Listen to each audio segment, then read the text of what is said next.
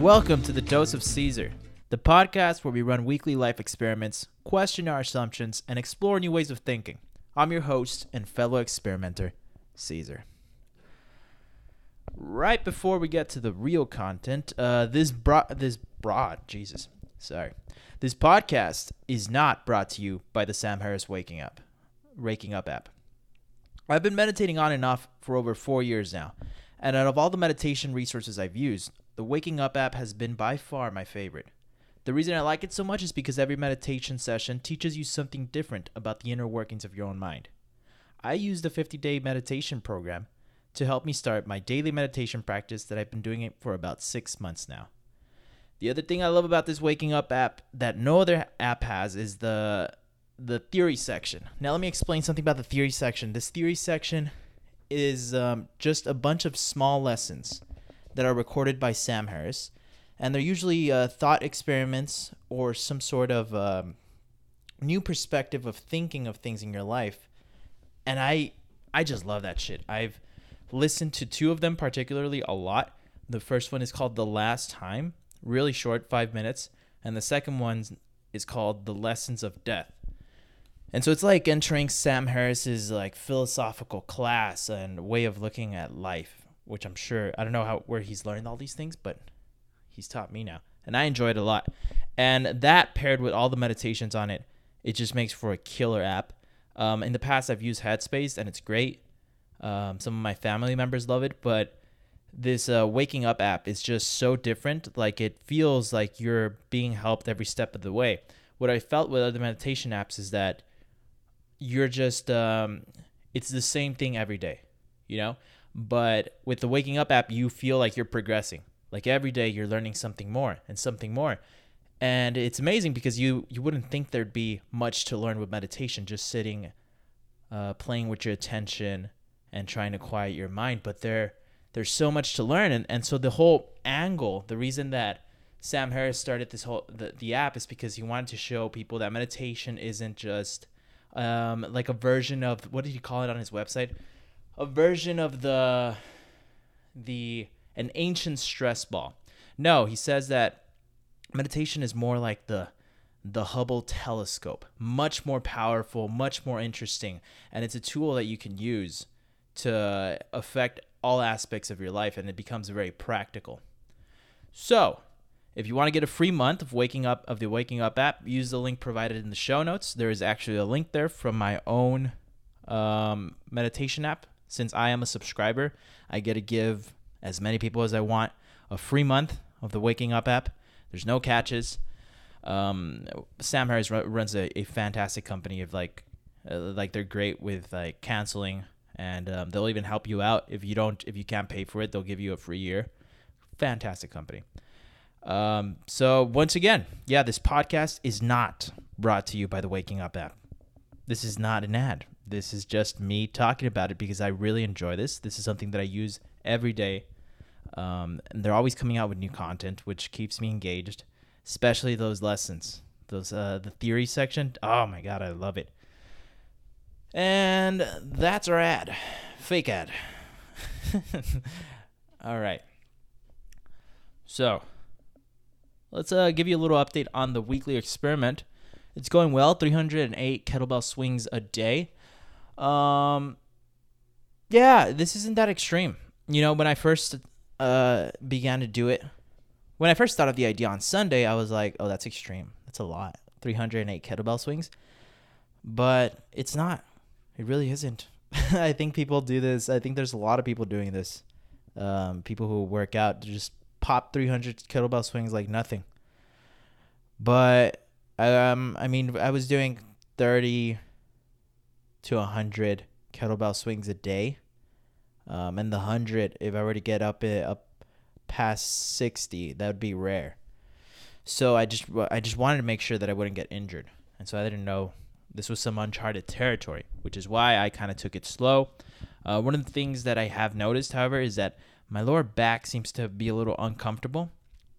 Um, I've been stretching, doing some uh, forward fold, and uh, what's the other one where you're just standing up and you're hanging? You're like basically folded in half, whatever that yoga pose is called. Um, but I've also been looking more into the the the form because I'm wondering. I think I'm doing it right. I was reading "Becoming a Supple Leopard," and I think I'm doing all the cues right. But one of the things I notice is that my lower back, when I come up, when I when I when the kettlebell is right in front of me, like it's swung forward, it's like in front of my chest. I think I do a little like a micro bend of my pelvis going forward. So maybe removing that, maybe I think I overextend when I uh, bring it up, when I bring up the kettlebell. So I might need to look in, into that. The way I solved the uh, chafing is um, I'm wearing a different underwear, a little longer, and some some joggers. So that solved it. And I have been prioritizing the kettlebells a bit more. There are times when uh, still I'll put it off a little bit just for me to finish like a thought if I'm writing. And I've noticed that the morning and night stretches, especially the morning one, I are very important. The morning one, it's like I feel tight and I'm like, oh, I start moving around slowly, and and and it begins to feel better. So that's uh, that's it. Any blockers? Any obstacles? Sometimes I wait 10 minutes for my. Oh, no, that was from yesterday. No, no blockers, really. Adjustments. Uh, just that form thing. I'm just looking at, to adjust that form so I can get. So I can uh, just not have any problems with the uh, kettlebell swing messing up my lower back. I also think it's partly due from jujitsu. When I used to do jujitsu, when I was doing jujitsu three months ago, I really had a, lot, a tight lower back because I wasn't stretching but it finally went away after I started doing a lot of yoga again. I started doing yoga daily, and it went away. So I think it might be part of that as well. Now let's talk about the blog post for today, which was titled "The Ultimate Life Hack for Personal Growth." Um, let's talk about the picture I put. I put a picture of a penguin behind the, in front of the sun. He, he looks pretty epic. But um, it really, I just put it because I like the picture. It has no meaning. I feel like all the other ones have had kind of all the other pictures I've put with blog posts have had something to do with the title of the blog post or with with the blog post it's about, and not this one. You know, it's just just a penguin. It just looks like a cool penguin. Uh, so in this blog post, I talk about my one shitty page a day um, thing that I've been doing every day. So it first originally started as two shitty pages a day, right? Where the idea was that I would write anything that was on my mind and I would just explore the uh, the the most common and uh, burning ideas that I had throughout my days. And so and so it was important one of the things the thing that I first noticed was how there was no pressure on me. So versus when I was writing on a blog post, I would start to think, people are gonna read this. I have to like this has to be good. This one nobody's gonna read, and who gives a fuck about the sentence structure? Who gives a fuck about any of the grammar? Let's just get the ideas out there. Let's get them out there how they're coming out in my mind, and and this began to. It felt enjoyable because I was just writing what was coming out, and I type. I say writing, but I type because I can type better, than can, f- faster than I can write. I don't know if that's a good or bad thing, but the also the cool thing is that I I get to like print them all out and um, put them in my journal. I've been planning on doing that. So, in this blog post, I began. I talked about three of the benefits that I've I've seen just in two and a half weeks of doing this every day. And the first benefit was uh, more peace of mind. It's weird. I think it's a combination of the fact that I've started to do the blog, the blog, the podcast, and the one shitty page a day all at the same time, along with a host of other things. Like I'm working on photography. Um, what else am I doing here? Uh, the journaling, uh, the exercise, the dieting, and and I want and I'm slowly adding more things as I go because I get more efficient, and and so there's more space. But I've noticed that it's either that I'm doing a lot of things that I like that interest me and I'm learning a lot that I don't have time to think about other things, but I just don't worry um, as much about other things. Um, whereas before, I was constantly in my mind about the fact that I wasn't doing anything or that I was uh, just wasting a lot of time. And the other thing is, is that so when I when I'm writing uh, this one shitty page, I I try to write about the negative emotions I have. So sometimes I'll have uh, I'll be feeling like uh, upset about something, and I'll begin to write, or I'll write it down as a topic for the next day, and then I'll explore that idea. And I begin I, I realize I end up realizing that there the only problem is my perspective. It's not the situation or the person, it's my perspective. And I also started to realize that I'm the only one I'm the one that's choosing to be upset, right? These are things that I've known in the like I've known in theory. Like you hear this a lot in a lot of um, you know, open a self help book or a lot of YouTube YouTube videos, but um, exploring thoughts kind of allowed me to come to that same conclusion that that I already knew. Like, oh, oh, that's right. This is this is what they meant. Now I kind of see more clearly because I've I've come to that same conclusion. All right, taking a sip of water. So, the the next um, the next lesson. So the peace of mind was has been one. Exploring those negative thoughts has really I don't, I don't know. I just um, I'm not that I don't feel that negative. I'll get tired, and that's because of my sleep schedule. My sleep schedule is kind of still adjusting, but other than that, I've I've had um s- some uh, a good increase in my peace of mind. And so the next thing goes hand in hand with that. It's um, that this exercise has strengthened my ability to control the focus of my attention. Um, I mean, uh, when you when you begin to write things, it's it's very uh, very easy to spot when you've gone off on a tangent. Like I mean, if it's not on topic, it's very apparent. I mean, like this is just out of left field. What the fuck? Versus when you're in your mind thinking about an idea, you can get so engulfed about a like another idea that just pops up that has maybe a little bit to do with that initial idea, but then the it just keeps going and going, and you keep going on tangents, but it's all in your mind, so you're just really focused and. Uh, and you're not seeing as clearly as you're you can see on paper that you're kind of gotten off the original thing the original feeling or thought so like if you're upset then you begin to remember like past things people did and then you get more upset and then you begin to think about like things that you have you haven't been doing you know it just goes downhill but here you're you kind of raise you you kind of I'm doing that noise because I'm trying to mimic what I'm doing with my hands. You zero in on one subject and you really give that subject a thorough analysis. And by analyzing thoroughly, you get to the third benefit that I've seen, which is that you can begin to identify the unconscious habits that you have. Um, habitually, I, for example, just um, if I'm tired, I will. Uh, I, I I begin to. I just get upset about everything for no reason, and I never explored that until I started writing. I never understood that I'm getting upset for no reason just because I'm I'm tired and I want everything to be like I want it to be in my mind.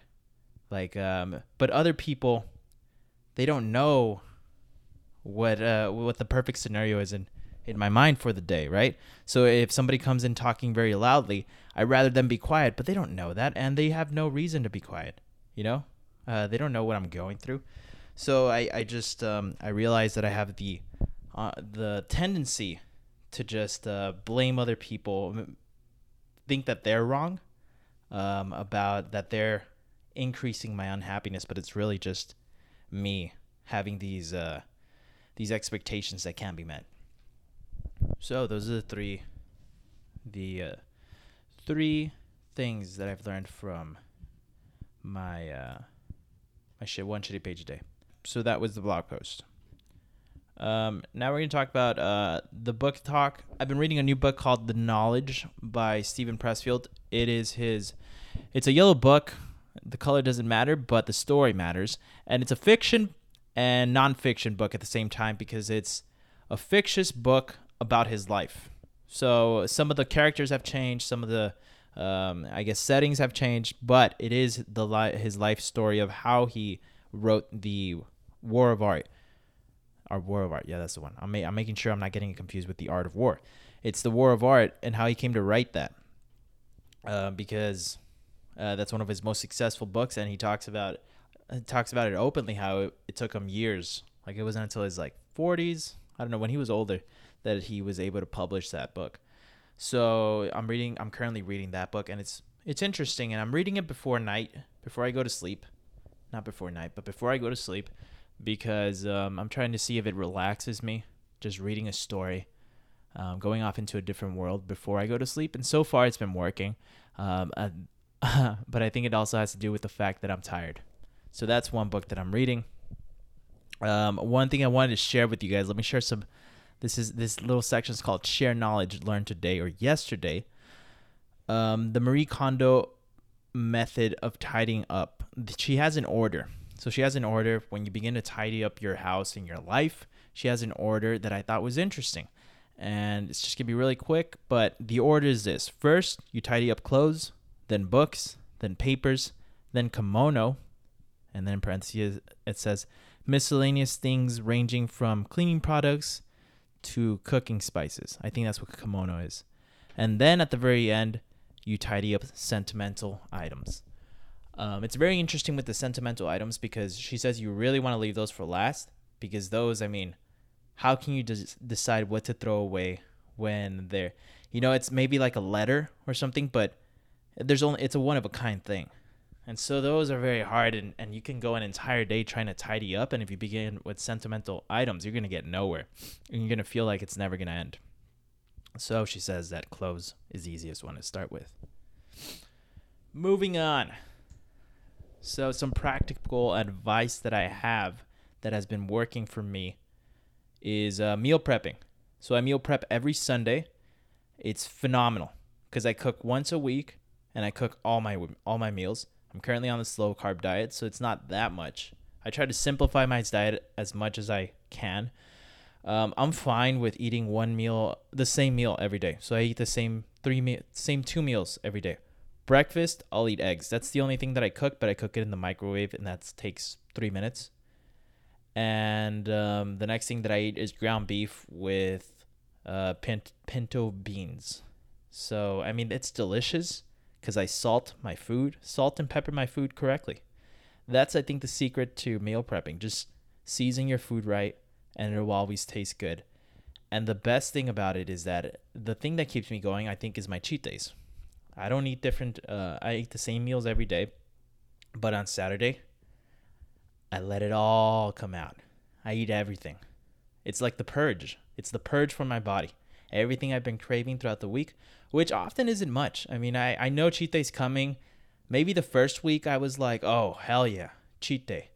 But at this point, it's become something that it that I'm like, oh God, like I eat so much food. Uh, I just uh, I know it's coming, and I'll deal with it on Saturday. I'll, I'll be like, what am I gonna eat today? What am I gonna eat? And so, if you don't meal prep, I recommend trying it, especially if you're trying to lose or gain weight um, especially gaining weight. It's the best way I've found to gain weight if you're trying to gain weight from muscle. And losing weight, it's the most effective way I've found to lose weight. And I'm excited to see what the results are for this uh, coming week after this experiment. I wonder if I won't lose any weight. That'd be crazy because we're going to pump it up. So, topic two um, I need to study chess openings, so I like chess. I really got into chess as I've talked about before, I had a little chess addiction during my uh, my no phone days, my no phone experiment. I got I really got addicted to chess. I mean, one day I stayed up till I was about to go to sleep around 10 p.m. Next thing I know, it was 6 a.m. and I was playing chess. I was just playing these one quick one one um, um one minute games. So the thing about chess is that it's um let me tell you why chess is so interesting. In the beginning, I used to play it as like, I take a piece, you take a piece. Like, I need to kill pieces. And of course, at the end, I'll checkmate you. However, I mean, that's not how any of the grandmasters play. So I start. I began to study the uh, the grandmasters, the people who are the best in the world at this, and I began to study their games specifically with this guy on YouTube who breaks down each game. His name is Agad Agadmore's YouTube channel. Those are the best breakdowns. I love his breakdowns because he has a chessboard on the screen and then he has his face and then he's talking you through it. He's like, then the grandmaster did this and this move, and you don't want to do this move because then this happens, this happens, this happens. After I started watching that, I began to to realize like the way these guys are playing the game. A lot of the things it's so I can summarize how what I think chess is right now. Chess is a game about minimizing risk and maximizing positional positional advantage. Maybe I've heard that somewhere in some book. I have listened to The Art of Learning by Josh Waitzkin, who was a grandmaster at one point. And so maybe that's his line. I don't know, but I wrote this down earlier today. I think it might be my line, my line. But from what I, from what I've gathered, chess is about minimizing the risk, like covering all your pieces. And when you're gonna attack a piece, how much risk are you taking on? And is it gonna leave you in a better position than when you started? Because sometimes losing pieces, even big pieces like your queen, doesn't matter if you're gonna gain a positional advantage. And and I just I never even saw it that way before. Like I was like, wow. Like sometimes you can have you can be up big pieces, right? Like two rooks, which are like the little castles. Uh, but if they are if they're cornered and unuseful and you have better positional advantage, like that those some of those pieces won't matter because it takes two or three moves to get them into the game. And by then, your opponent who has less pieces could already, I mean, can start checking you, can start eating other pieces, can start going for a queen to promote with their pawns. So I want to study chess openings because I think that's my weakness. That's my biggest weakness when I'm playing online. I'll play a game um, after I write my blog post and after I write my, um, what is it? Well, my one shitty page a day, and then I'll play a game with my roommate. Um, and it pisses me off that uh, that the the most difficult thing about playing a game is uh, the beginning because I can't, I don't. It's so unpredictable for me. However, um, I always hear this guy, uh, what is this, Agadmore, talking about chess openings. Like every fucking chess opening has a has a name. The the Queen's Gambit. Oh, the Dutch defense the Sicilian defense, uh, the the Caesar variation. Like every fucking beginning move has a name because I guess they've played every possible beginning move. But then after like the first move, I mean it's just impossible to know. There's just so many options for your opponent. Um, it's impossible to know what he's going to play next. However, it is possible to narrow down on what his next best moves are and what you can expect. So just wanted to share. I think I'm gonna start learning some chess openings. Might order a book on theory of chess openings. Now we've come to the end. Uh, just remember all the books that I talk about. Even the YouTube channel of uh, Godmore's YouTube is going to be in the show notes. Um, just go ahead and look and click on the links.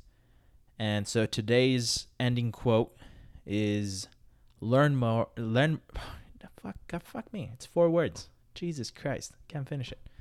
Learn more, no less, by Neil Strauss. Uh, and that's from the Tribe of Mentors, his interview in the Tribe of Mentors.